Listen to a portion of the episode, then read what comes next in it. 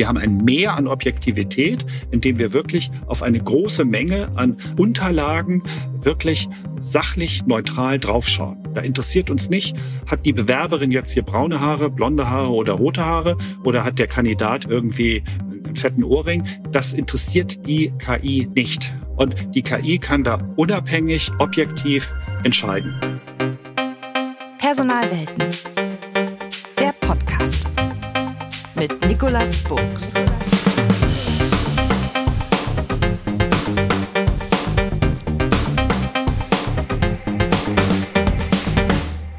Hallo zu einer neuen Episode von Personalwelten, dem Podcast, in dem ich mich mit interessanten Persönlichkeiten zu spannenden Personalthemen unterhalte.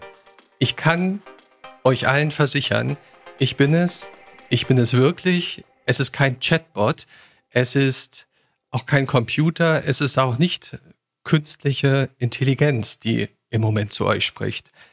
Und künstliche Intelligenz das ist heute unser großes Thema, denn die dringt immer weiter vor, auch in den Unternehmen und dort in den Unternehmen auch immer weiter hinein in den Bereich Personal. Und mit künstlicher Intelligenz sind alle möglichen Dinge verbunden. Hoffnungen und Befürchtungen, der Wunsch nach mehr Effizienz, aber auch die Angst vor Datenschutzverletzungen, also ein ganzes Potpourri an Themen, was vor uns liegt. Um hier ein bisschen Licht reinzubringen, um hier ein bisschen Erkenntnisgewinn zu haben, begrüße ich den Unternehmensberater und KI-Experten Professor Markus Dahm. Schön, dass du da bist, Markus. Danke, Nick. Ich freue mich. Du hast Erfahrung aus ganz vielen Tätigkeitsbereichen. Aus einer leitenden Rolle bei einer Technologie- und Unternehmensberatung, aus nationalen und internationalen Kundenprojekten. Du bist auch in der Forschung und der Wissenschaft aktiv. Du hältst eine Professur an der FOM. FOM, das ist die Hochschule für Ökonomie und Management. Das ist eine private Hochschule, die vor allem Studiengänge für Berufstätige und Auszubildende anbietet. Doch nicht nur genug damit. Du bist Autor vieler Bücher und Aufsätze im Bereich Management und Leadership und als sogenannter Digital Transformation Thought Leader. Was für ein Begriff. Hältst du Vorträge zu Themen wie New Ways of Work, Digitalisierung, Agilität und, tja, wen wundert's, künstliche Intelligenz. Ein ganz, ganz großer roter Teppich, den wir da ausgerollt haben für dich. Die drei Ps am Anfang für jeden. Profession, Passion und Bezug zu Personal. Fangen wir mal an. Wenn du jemanden, der dich nicht kennt, der dein Tun nicht kennt, wenn du dieser Person in kurzen Worten mal beschreiben sollst, was ist eigentlich dein Job? Was ist deine Profession? Was würdest du dem antworten? Eine gute Frage und keine einfache Frage, weil ich ja durchaus verschiedene Rollen in mir trage. Aber wenn wir mal bei dem Beratungsjob ähm, bleiben, den du am Anfang erwähnt hast. Auch vielen Dank für die sehr schöne Vorstellung meiner Person, für die sehr umfangreiche Vorstellung. Ich glaube, meine äh, Passion ist, Menschen auf dem Weg in eine neue, vielleicht bessere Zukunft zu unterstützen, die Veränderungsbereitschaft und Veränderungsfähigkeit von Menschen in Organisationen, also von Mitarbeitenden, äh, zu fördern, zu unterstützen, dass neue Wege beschritten werden, dass neue Wege auch gute Wege sind, also diese Überzeugungsarbeit zu leisten. Letztendlich ist es Menschen auf einer Reise zu begleiten. Deswegen sehe ich mich auch mal ganz gerne so als, als, als, ja, Reisebegleiter in eine Zukunft. Das ist meine Leidenschaft. Und wenn man diese Leidenschaft lebt, diese Passion lebt, was ist das eigentlich für eine Persönlichkeit, die man dafür braucht? Welche Persönlichkeit zeichnet Markus Dahm als Reiseleiter aus? Ich denke, bei so einer Rolle eines Reiseleiters ist es wichtig, offen zu sein. Und das bin ich auch. Offenheit, Ehrlichkeit, Authentizität, Menschen von dem Weg zu begeistern und Menschen auf dieser Reise zu motivieren, diesen Weg zu gehen, diesen Weg in vielleicht auch für manche ins Unbekannte, aber auf jeden Fall in eine, in eine Veränderung. Diese Veränderung, die führt ja bei Menschen allgemein hin zu, zu, zu Ängsten, weil das ist leider in der Natur des Menschen, Veränderungen per se von vielen nicht positiv wahrgenommen werden, sondern erstmal negativ wahrgenommen werden, Ängste entstehen. Und diese Ängste zu nehmen, diese, diese, ja, ich will nicht von Widerstand sprechen, meistens sind es Ängste, ob begründet oder unbegründet, die einfach mit den Menschen zu, zu nehmen und zu versuchen, einen optimalen Weg für die Zukunft zu beschreiten. Und dafür braucht's, denke ich, einen Anspruch an Ehrlichkeit. Also ich würde keinem Menschen was vormachen wollen, sondern ich muss selbst an die Sache glauben. Also ich muss selbst dann glauben, dass der Weg in die Zukunft der richtige Weg ist und der einzig gangbare Weg ist, weil das Unternehmen sonst vielleicht nicht mehr wettbewerbsfähig ist. Und die Menschen in der Organisation, also die Mitarbeiterinnen und Mitarbeiter, sich einfach da hingehend ändern müssen. Und diese, diese, ja, Authentizität, die ist mir auch wichtig. Also ich würde, lass mich da nicht verbiegen, auch nicht von Auftraggebern, die sagen, wir müssen das in die Richtung entwickeln. Ähm, Herr Dahm, auch wenn Sie da nicht dahinter stehen, machen Sie das trotzdem. Nein, ich muss selbst dran glauben. Das ist mir wichtig. Ganz oft kam eben das Wort Mensch, Menschen. Und damit sind wir eigentlich beim Thema. Wir sind beim Thema Personal. Menschen in Unternehmen das ist das Thema Personal. Beschreib doch mal deine Berührungspunkte mit dem Thema Personal in den Unternehmen, bei deinen Mandanten oder Klienten. Wie sagt ihr? Mandanten oder Klienten? Hm, eher weniger Mandanten, mehr Klienten, Kunden. Ich finde Klienten eigentlich sehr schön. Ich habe mit mit vielfältigen Personen bei den unterschiedlichen Klienten zu tun. Das sind angefangen von Betriebsräten, Betriebsratsvorsitzende, Betriebsratsmitglieder, äh, die äh, regelmäßig bespielt werden müssen und auch sollten und auf dem Laufenden gehalten werden müssen über ja, Projekte, die eben im Unternehmen stattfinden, also die Transformationsprojekte, die halt, wie gesagt, in eine, in eine Zukunft schreiten, die Organisationen in die Zukunft tragen aus einer Gegenwartssituation, die vielleicht nicht die beste ist. Dann sind es alle Mitarbeitenden auf allen Ebenen, vom Sachbearbeiter über den Gruppenleiter oder Teamleiter bis hin zum Abteilungsleiter und Bereichsleiter, mit denen ich regelmäßig zusammenarbeite. Es sind eigentlich alle Menschen. Natürlich die Geschäftsführung, wenn es eine GmbH ist oder auch der Vorstand, mit denen arbeite ich auch zusammen an sich und, und erstatte natürlich auch regelmäßig Bericht. Meistens ist auch der Auftraggeber dann der Vorstand oder die Geschäftsführung für so ein Veränderungsprojekt. Und da kommt es halt darauf an, dass man mit allen ja sprechen kann, sprechen möchte. Das ist eigentlich so die hohe Kunst oder das, was ich, glaube ich, im Laufe der letzten 25 Jahre Beratungstätigkeit ganz gut gelernt habe, dass ich da bei keiner der Ebenen wirklich jetzt Ängste in mir trage, dass ich da nicht richtig kommunizieren könnte, nicht zusammenarbeiten kann, nicht kooperieren kann. Also eigentlich arbeite ich mit allen Ebenen, mit allen Menschen in der Organisation zusammen. Und das äh, bezieht sich aber jetzt eben nicht nur auf, auf, auf KI-Projekte, sondern ganz generelle Projekte. Und ne, darüber sprechen wir ja jetzt noch. Und wenn wir über Projekte sprechen und über Ängste in Projekten sprechen, da ist natürlich der Begriff künstliche Intelligenz immer so ein, ein Reizwort oder birgt Gefahr für Ängste. Jetzt wollen wir mal ganz grundlegend anfangen und erstmal klären oder erklären, was heißt denn eigentlich künstliche Intelligenz?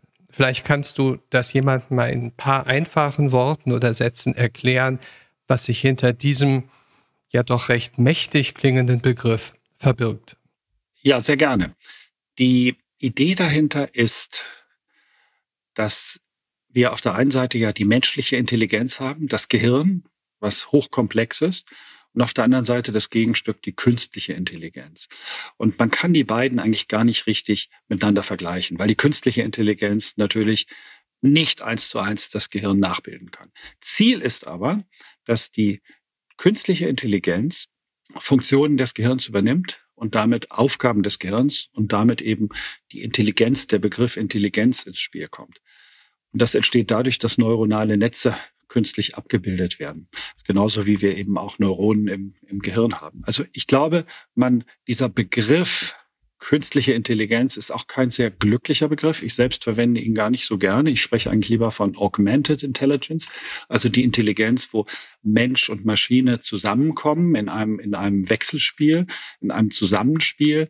Also auch im Englischen Artificial Intelligence ist, ist kein, kein wirklich schöner Begriff Intelligenz ja, aber künstlich sorgt, wie du vollkommen richtig sagst, natürlich erstmal für, für Ängste. Und wenn es dann heißt künstliche Intelligenz, dann kann man davon ausgehen, dass dann Ängste da sind, dass diese künstliche Intelligenz irgendwann so intelligent sein wird, dass sie mir den Job wegnimmt, nämlich meine Arbeit machen kann, weil mein Gehirn dann auch nicht mehr besser ist als das der künstlichen Intelligenz.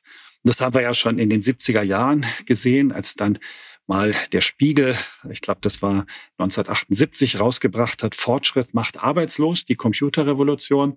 Also selbst damals äh, ging es eher um industrielle Roboter, die also ähm, Arbeiter in, in Fabrikanlagen zum Beispiel eben arbeitslos machen.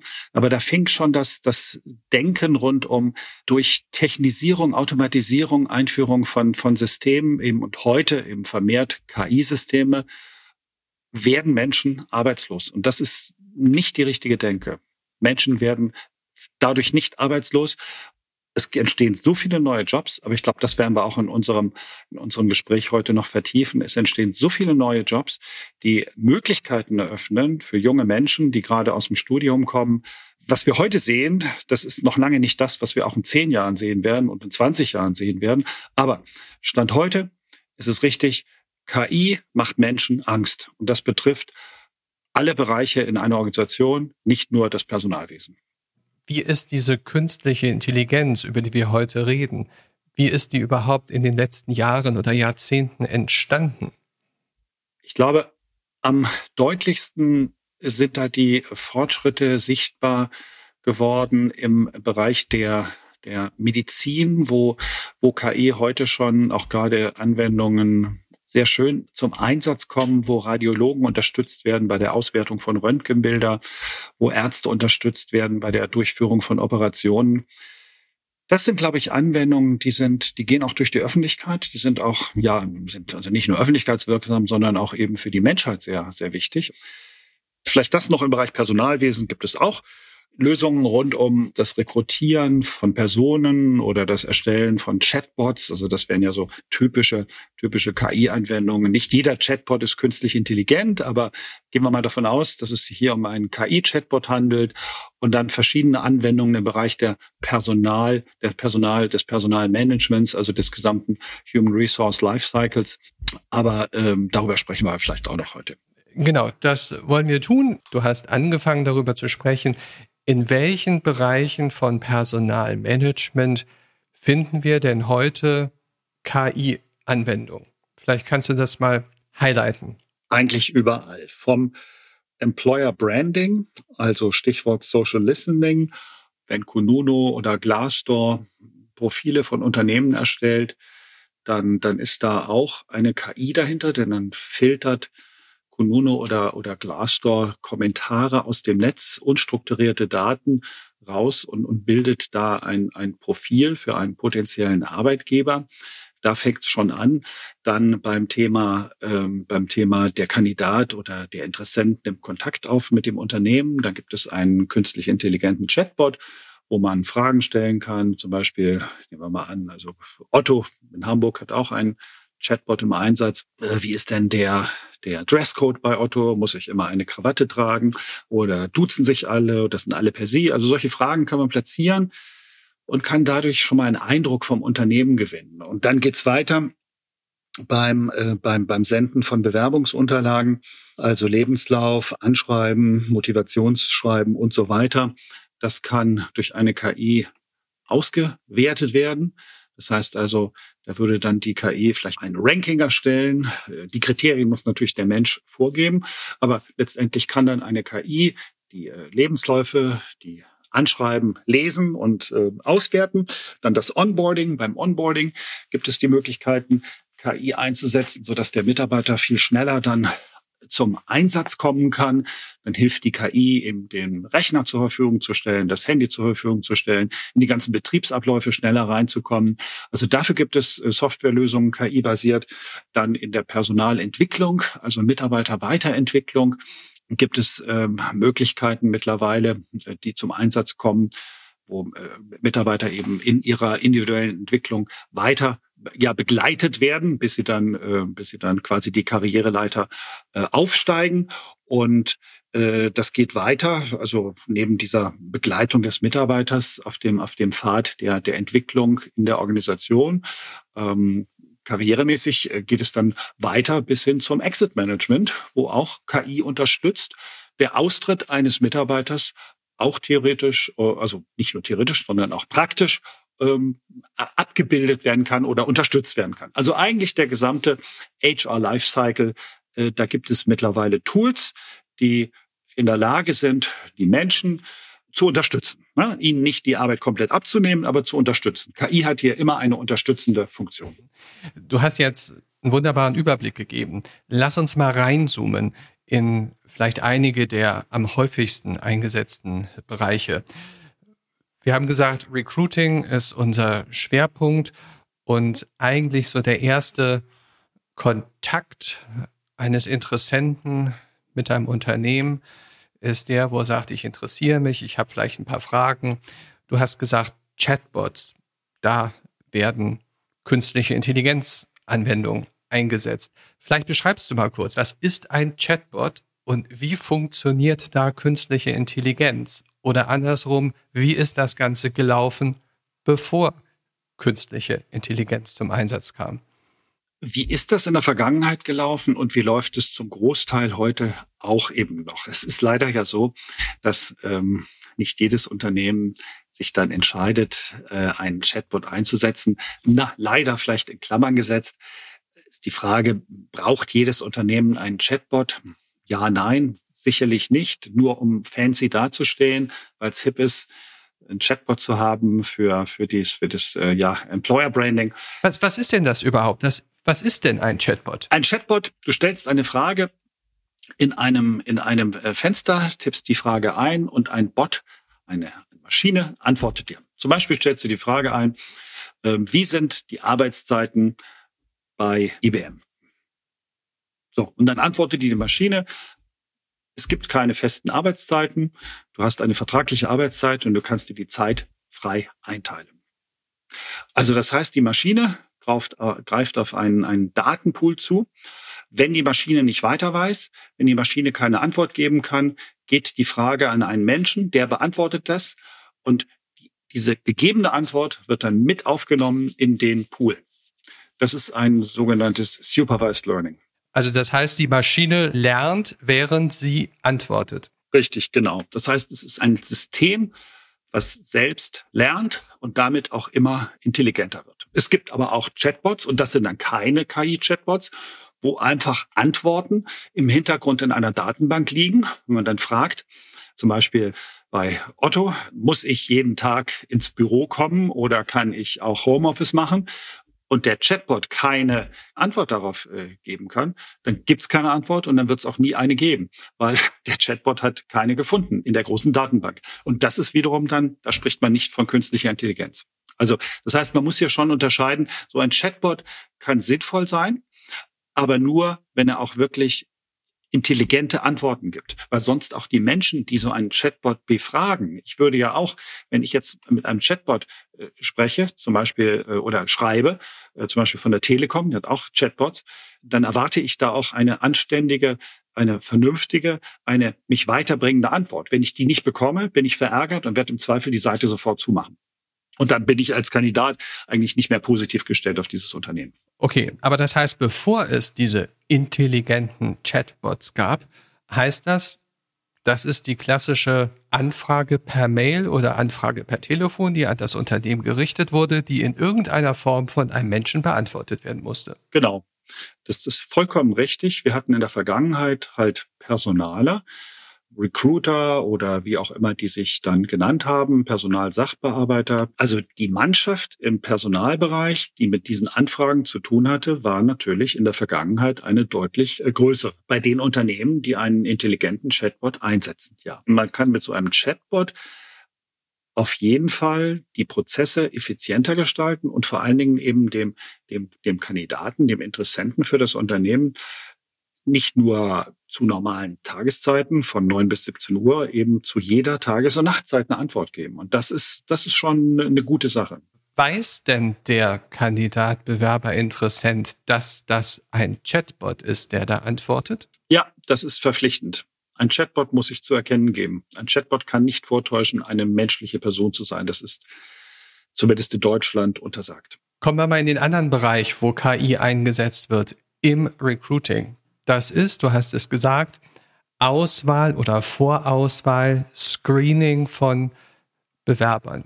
Also Bewerbungsunterlagen liegen vor, CVs und mhm. Motivationsschreiben mhm. wurden hochgeladen. Was macht dann künstliche Intelligenz und vor allen Dingen, wie funktioniert hier künstliche Intelligenz? Also ein relativ einfacher Weg ist, dass die KI für bestimmte äh, Stichworte, die im, im Lebenslauf stehen, ähm, beispielsweise Universitätsabschluss von Harvard, Punkte vergibt. Ne? Universitätsabschluss der Universität Hamburg, der Universität München. Jede Universität sozusagen bekommt einen gewissen Punktwert. Und genauso ist es mit anderen Kriterien. Nicht? Hat die Person 20 Jahre Berufserfahrung oder nur 10 Jahre Berufserfahrung?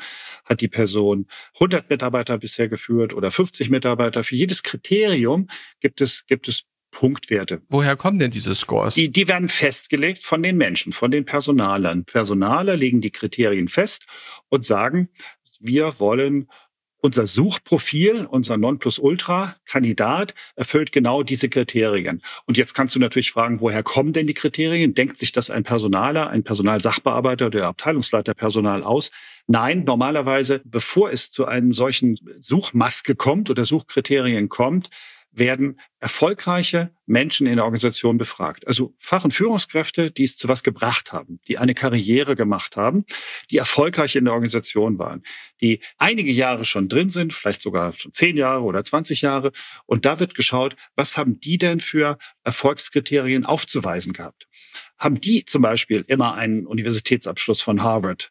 Oder haben die immer schon 20 Jahre Berufserfahrung gehabt? Und diese Kriterien werden angelegt an diese neuen Kandidaten, die sich für einen Job interessieren. Das heißt, auf Basis der Erfahrungen mit erfolgreichen Führungskräften der Gegenwart werden neue Fach- und Führungskräfte gesucht, Nachwuchsfach- und Führungskräfte, die dann über solche Suchmechanismen dann eben rausgefiltert werden. Und das macht eigentlich nur Sinn, wenn man eben Bewerbungen kriegt, meinetwegen 3000 in der Woche, so wie ein Google.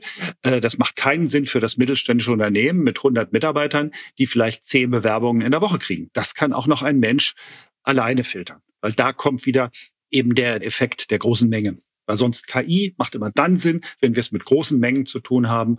Ansonsten brauchen wir nicht unbedingt KI einzusetzen. Warum ist das so? Weil eine KI bei 3000 Bewerbungen auch nur eine Minute braucht, um dann ein spezielles Scoring zu erstellen. Ein Mensch, also ein ganzes Team von Personalern, bräuchte für 3000 Bewerbungen, wenn die wirklich alle angeschaut werden sollen, wahrscheinlich eine Woche oder zwei oder auch drei.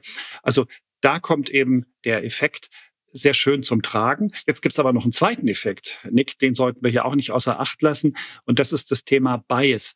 Wenn wir einen äh, Menschen haben, der sich die Bewerbungsunterlagen anschaut und dann vielleicht auch einen Blick auf das Bild wirft und dann vielleicht sieht, ach, ist ja interessant, der hat die gleiche Uni besucht wie ich auch, dann ist die Person erstmal positiv gebiased. Und das ist nicht im Sinne des Auswahlprozesses. Genauso gibt es ja die Möglichkeit, negativ gebiased zu sein. Und das wollen wir vermeiden und das vermeiden wir mit KI.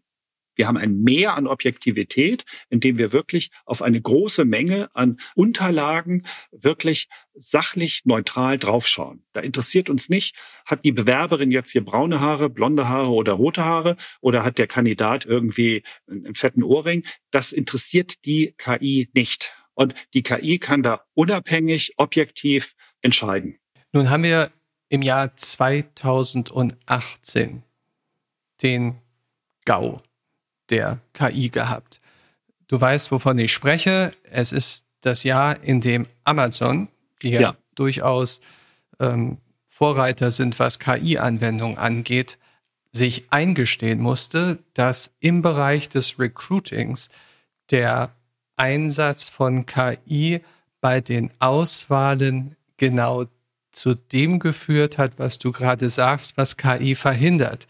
Mhm. Also KI hat dort männliche Bewerber gegenüber weiblichen Bewerbern bevorzugt. Wie kann das denn passieren? Wenn du sagst, KI sorgt eigentlich dafür, dass kein Bias, kein Vorurteil sich da ausbreiten kann. Ein sehr schöner Case, äh, Nick, der ist in der Tat ja durch die Presse und durch alle, durch alle Medien gegangen.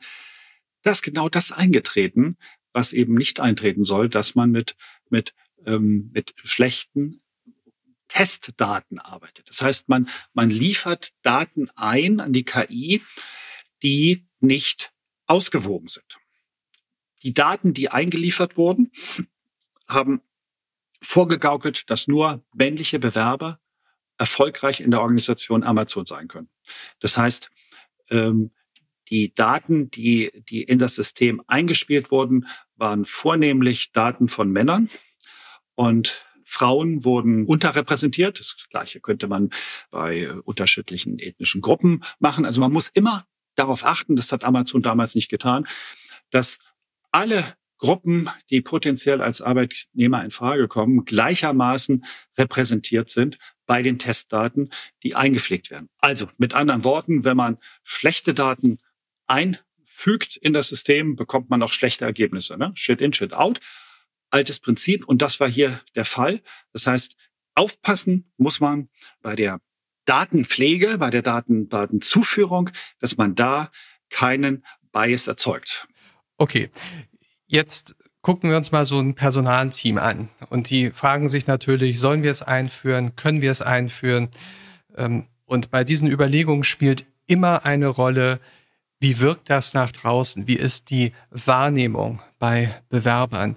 Wie, wie empfinden das Bewerber?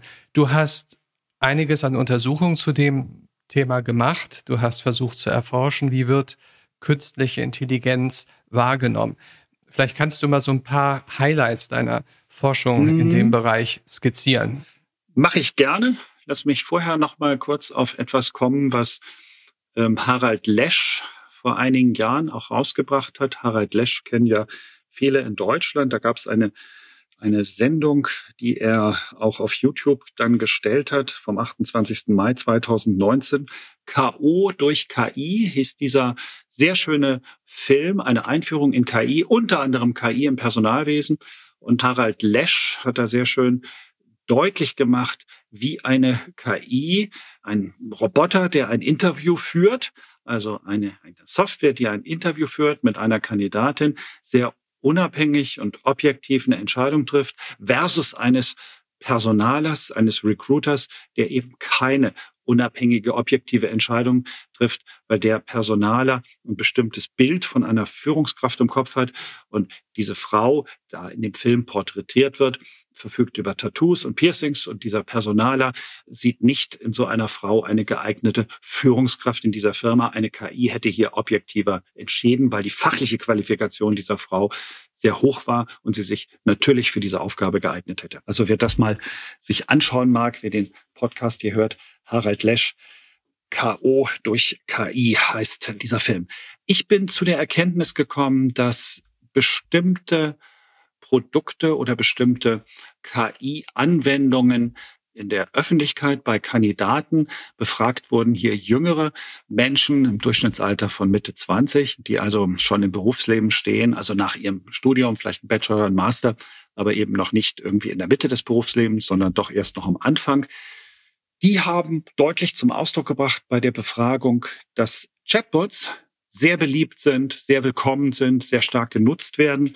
Dass dann der zweite Schritt, der hier bei dieser Befragung zum Tragen kam, das war dieses System des äh, Lebenslauf-Screenings und Motivationsbrief-Screenings, was du eben schon angesprochen hast, Nick.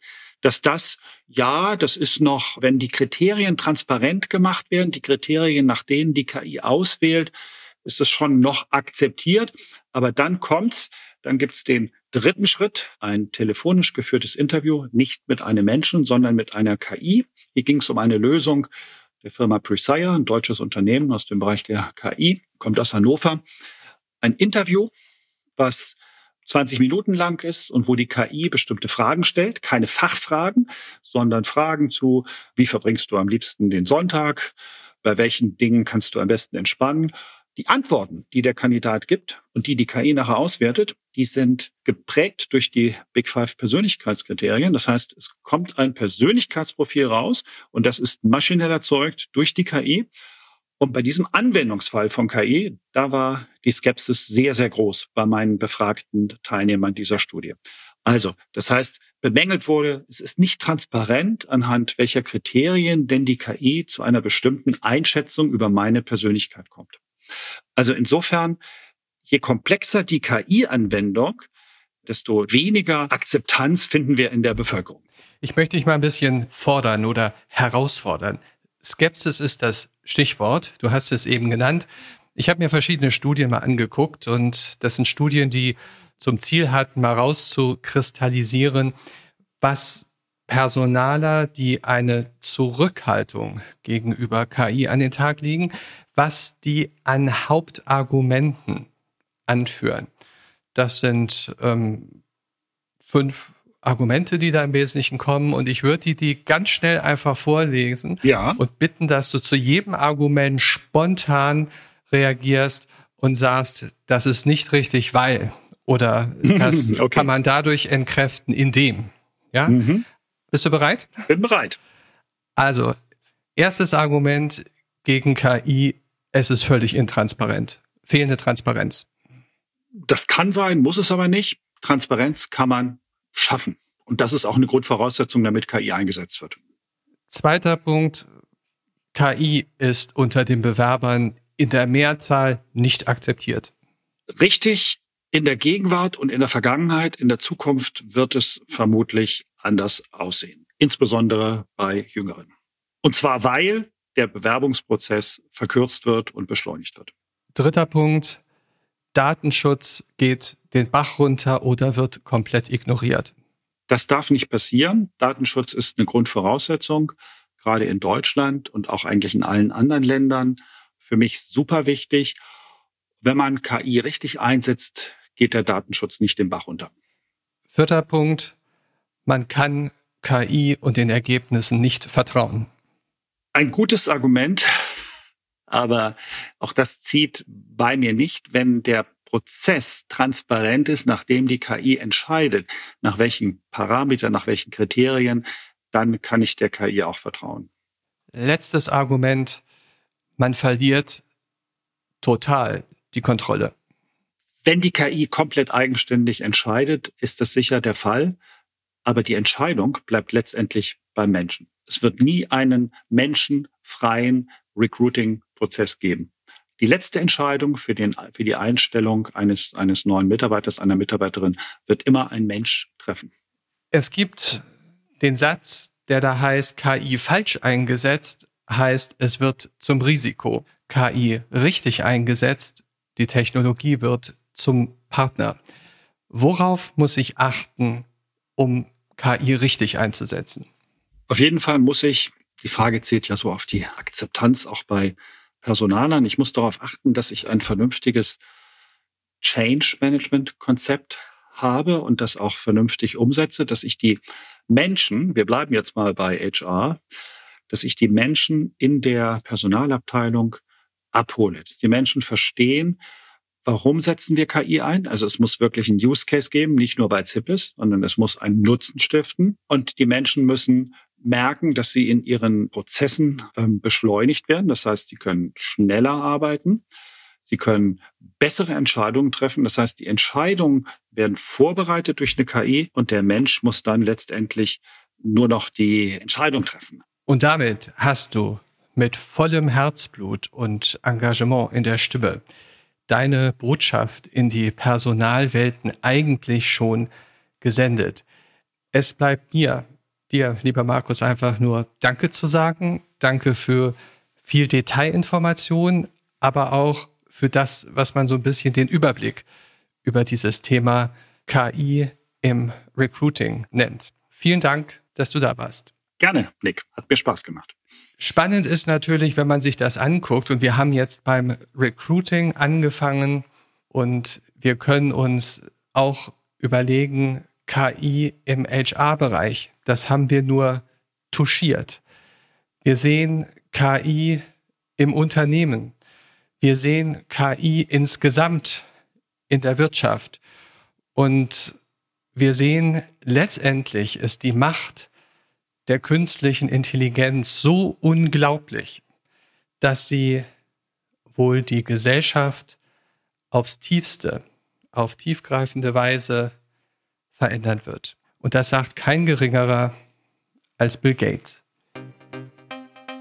Diese und alle anderen Episoden findet ihr auf der Website www.personalwelten.de und wie immer auf den üblichen Kanälen. Dort heißt es dann abonnieren, um die nächste Folge, die nächste Episode nicht zu verpassen. Für mich heißt es jetzt Tschüss für heute und bis zum nächsten Mal. Am Mikrofon war Nikolas Buchs.